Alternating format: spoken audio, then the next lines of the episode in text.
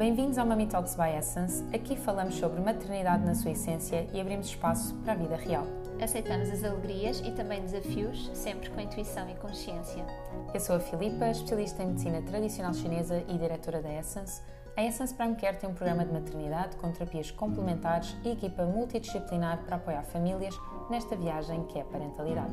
Eu sou a Catarina Gaspar, sou doula desde a pré-conceição, sou professora de Kundalini Yoga e o meu grande objetivo é contribuir para famílias mais felizes, saudáveis e divinas. Trazemos informação e empoderamento, reflexões e questionamento e queremos que se sintam em casa. Aqui, já sabem, damos várias gargalhadas e a leveza é a premissa. Vamos, Vamos a isto? isto?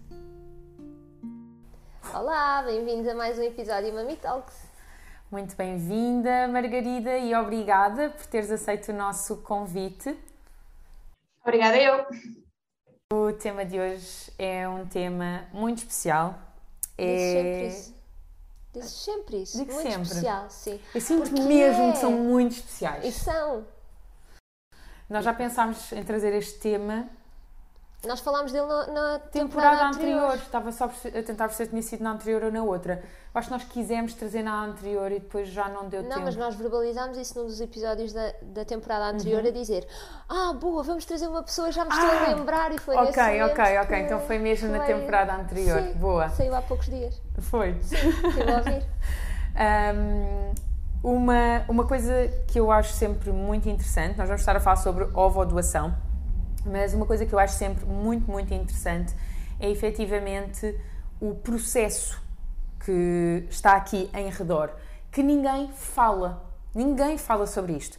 Nós falámos sobre reprodução assistida, foi esse o episódio Exato. Que tu estás a dizer. Acho mesmo que para quem está, vou usar uma expressão, às aranhas com isto, uhum. deve ir ouvir esse episódio porque traz um insight sobre todos os processos e não está excessivamente técnico. Mas em simultâneo explica-vos tudo o que vocês devem saber sobre cada técnica. E a ovo-doação é um que passa completamente ao lado e que é motivo de... É, é, constitui um grande desafio emocional em simultâneo, que as pessoas passam por isto, mas eu acho que é assim motivo de orgulho, quando nós de facto hum, vemos que completámos este processo uhum. e, que, e que foi um grande, um grande sucesso. Uh, e as taxas de sucesso da ovo-doação são inacreditáveis no nosso país. Antes de passarmos à Margarida, que nos vai contar a sua história, eu gostava também de agradecer à Pranaron. Estamos a falar sobre um produto novo, que, um produto novo que é novidade, era o que eu ia dizer. Estamos a falar sobre uma novidade que... Falas, queres falar sobre este? Sim, cápsulas de sono. Contém óleo essencial de lavanda e extrato titulado Passiflora, que promovem um sono de qualidade. Então Sim. é mesmo para tomar.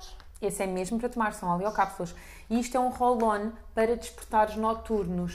E para quem já está a pensar nas crianças pequeninas, só acima dos seis anos, ok? Mas, uh, por exemplo, grávidas que têm uh, despertares por conta da ansiedade e por aí fora, a partir dos quatro meses podem fazê-lo, ok? É mesmo, é mesmo muito interessante. Portanto, está mesmo em roll-on, super fácil de uh, utilizar. Vamos, que eu estou muito curiosa. Margarida, como é que foi... Então, uh, eu, quando era muito pequena, uh, tinha doze anos, descobri que tinha um síndrome uh, que infelizmente levou a que eu tivesse que ser operada e tivesse que remover os meus ovários. Então, cresci um pouco sem este elemento essencial para a reprodução feminina, não é? Que são os óvulos. Um, e pronto, ao início, uh, claro que isto impactou-me e percebi logo que não ia poder uh, ser mãe de uma forma... Um, dita convencional, uh, mas também não sabia, eu tinha doze anos, ou mesmo até aos meus dezoito, vinte anos, não tinha muito assim ideia de quais é que poderiam ser as minhas hipóteses, ou lá está, porque não, não, não, não se põe assim muita hipótese de ovo-doação, especialmente há tantos anos atrás, não é?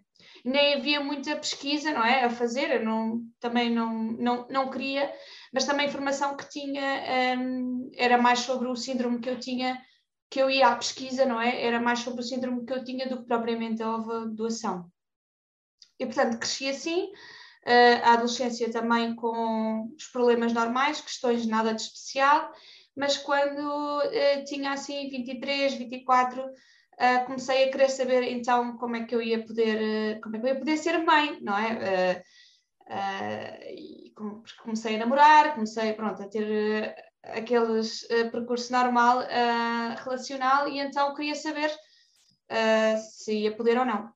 Uh, e então houve uma médica que me explicou acerca da ovodoação, que era uma coisa que lá está, estava assim muito assim no, no voeiro, não é?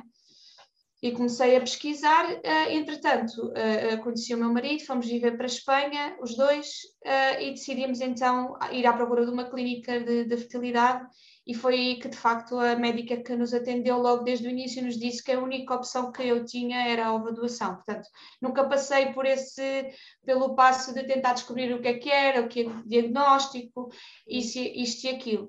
Portanto, ela pôs-nos logo na mesa que a única hipótese era essa. Se bem que há uma fase dos nossos tratamentos, que foram sensivelmente três anos, em que de repente o Francisco, o meu marido, teve que fazer alguns exames e começámos a pensar, ah, e agora se ele também tem algum problema? Caramba, então aí é que, é que era o diacho. Mas pronto, não, saiu tudo bem na altura. Mas pronto, o, o problema já estava identificado, portanto, para mim foi uma sorte, porque já, já, já sabia. Nesse sentido, qual é que é o processo?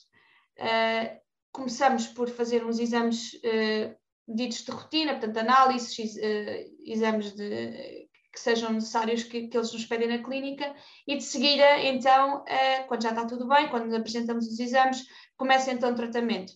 E uh, a primeira consulta é então um pouco perguntar-nos como é que, que, que características é que esta dadora deve ter. Uh, eu disse que, olha, se for parecida comigo, uh, era bom, eu tenho olhos claros, não sei, tenho um metro e sessenta, se fosse parecida era bom. Mas eles também têm algumas técnicas hoje em dia que fazem esse, esse, esse match, quando vão à procura e pesquisam já fazem esse tipo de, de trabalho, portanto é bom também. Um, de resto demorou mais ou menos um mês, ah, uh, isto foi tudo pelo privado, entretanto. Uh, no público uh, é um pouquinho diferente, eu sei que é um pouquinho diferente, especialmente a nível de tempos de espera.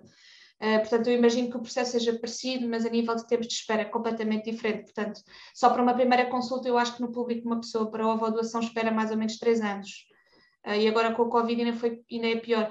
O que é um pouco contraditório, porque na verdade uh, a ovodoação um, é bastante recomendada a pessoas que Um, querem ter filhos tardiamente e não congelaram os óvulos. Então, é um pouco contraditório como é que é a técnica que se, em que se espera mais tempo, quando as pessoas, no fundo, também estão, a maior parte das pessoas que utilizam esta técnica estão em contrarrelógio, não é? Porque, no fundo, estão a envelhecer, não é? Uh, e estão a perder essa oportunidade.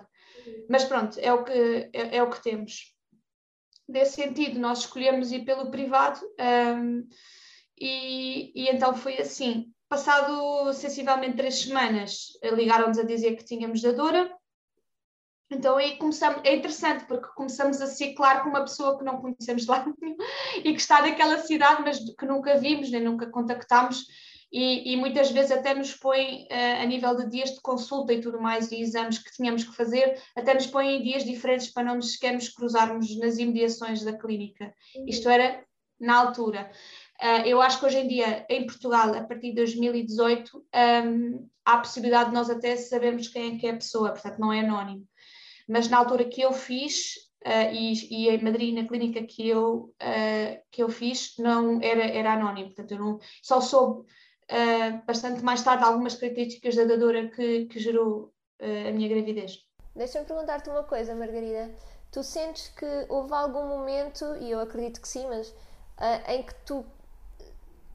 Como é que se faz essa, essa desconstrução de eu recebo um óvulo que não é meu para dar vida a um filho, um filho que vai ser gerado dentro de mim uh, e nem querer saber quem é a pessoa? O que é que tu achas que é mais fácil? É conhecer a pessoa, não conhecer a pessoa? Uh, como é que é isso? Sim, é assim, eu, hum, eu, eu como tenho este problema desde os meus doze anos... Uh, vocês nem imaginam a quantidade de amigas minhas e irmãs e, e, e primas que me diziam: eu dou-te o meu óvulo, eu dou-te o meu óvulo. Mas não sei, eu acho que eu um, também, como na clínica era esta única hipótese que, que me deram, eu sou uma pessoa que sou muito, ok, eu deixo, eu deixo as coisas acontecerem como elas têm que ser, não é? Uh, e não, não fico muito... Um, a questionar como é que poderia ser de outra forma. E, portanto, aceitei muito isto, e, e porque sou uh, genuinamente assim, e, e é, é da minha personalidade. Mas sim, claro que muitas vezes eu pensava, porque nós acabámos por saber algumas características da dadora, e esta dadora é loira de olhos azuis. O meu filho é loiro platinado. Então, tipo, às vezes eu fico a olhar e este cabelo loiro assim, não é mesmo? E, e a pessoa fica um bocadinho a pensar.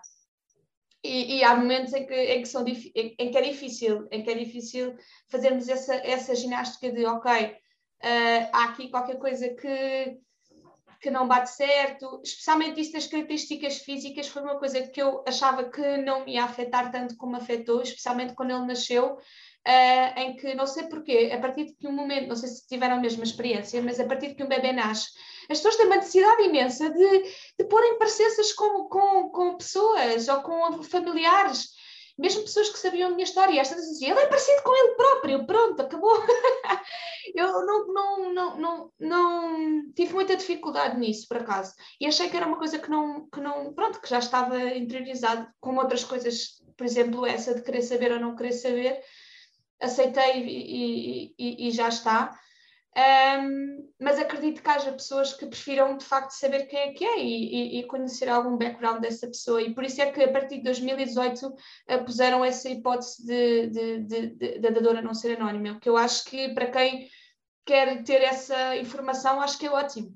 Uh, nós tivemos algumas informações da dadora, porque mesmo a nível da gravidez era preciso termos alguns dados uh, da dadora para, para sermos seguidas, na, porque nós somos seguidos a, só até às nove semanas. A partir das nove semanas a pessoa vai à sua vida, é o ginecologista normal ou obstetra normal, tudo tranquilo. Um, e portanto há algumas informações que são precisas no seguimento da gravidez para saber, pronto, e é só por essa razão que, que nós soubemos algumas informações. De resto, Uh, não soubemos grande, grande coisa. Olha, e deixa-me perguntar-te outra coisa. Um, não sei se para vocês já está decidido ou se é uma, um assunto sequer. Vocês querem contar isso ao vosso filho ou não? Ou assumem que é um processo vosso? E... Uh, essa também é uma história engraçada, porque quando, tu, quando nós um, aceitamos fazer uh, este, este tratamento da, da adoção de óvulos, há algumas coisas que são... Um, que são algo claras. Por exemplo, nós estamos em Espanha.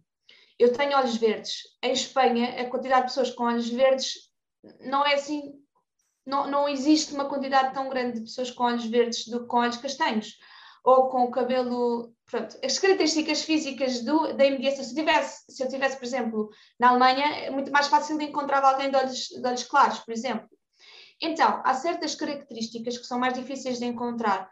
E como são mais difíceis de encontrar, demora mais tempo. E foi isso que nos explicaram na altura.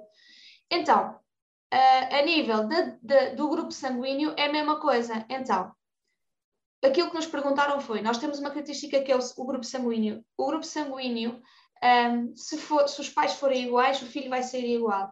Se for diferente, então, essa característica genética, um, a partir disso, o teu filho vai poder saber através do grupo sanguíneo, não é? Então, o que eles nos perguntaram foi, uh, querem contar? Porque, se quiserem contar, uh, abrimos para os grupos sanguíneos inteiros. Então, se não quiserem contar, isso reduz-nos a procura da dadora só ao vosso grupo sanguíneo. Então, então naquele segundo foi tipo, ah, nós não tínhamos falado sobre isto, oh meu Deus. E então eu olhei assim para o Francisco, e ele, acho que sim, não? E ali naquele minuto, naquele segundo, nós decidimos que sim, que íamos contar. E, e, e também já, já várias vezes falei sobre isto, e muitas vezes me perguntam, ah, mas com que idade, com, com que idade é que se conta? Com...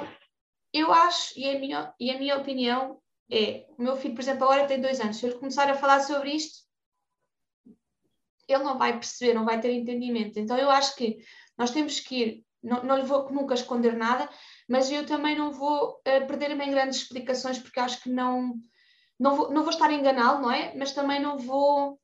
perder-me em grandes explicações. Eu acho que ele, ao seu tempo, irá começar-me a perguntar coisas e vai querer saber coisas e, fazer, e, e querer saber curiosidades, e eu, na altura e, e, e com a linguagem que eu achar adequada para ele e no momento, irei explicar, devagar, e, e a tentar uh, que ele perceba.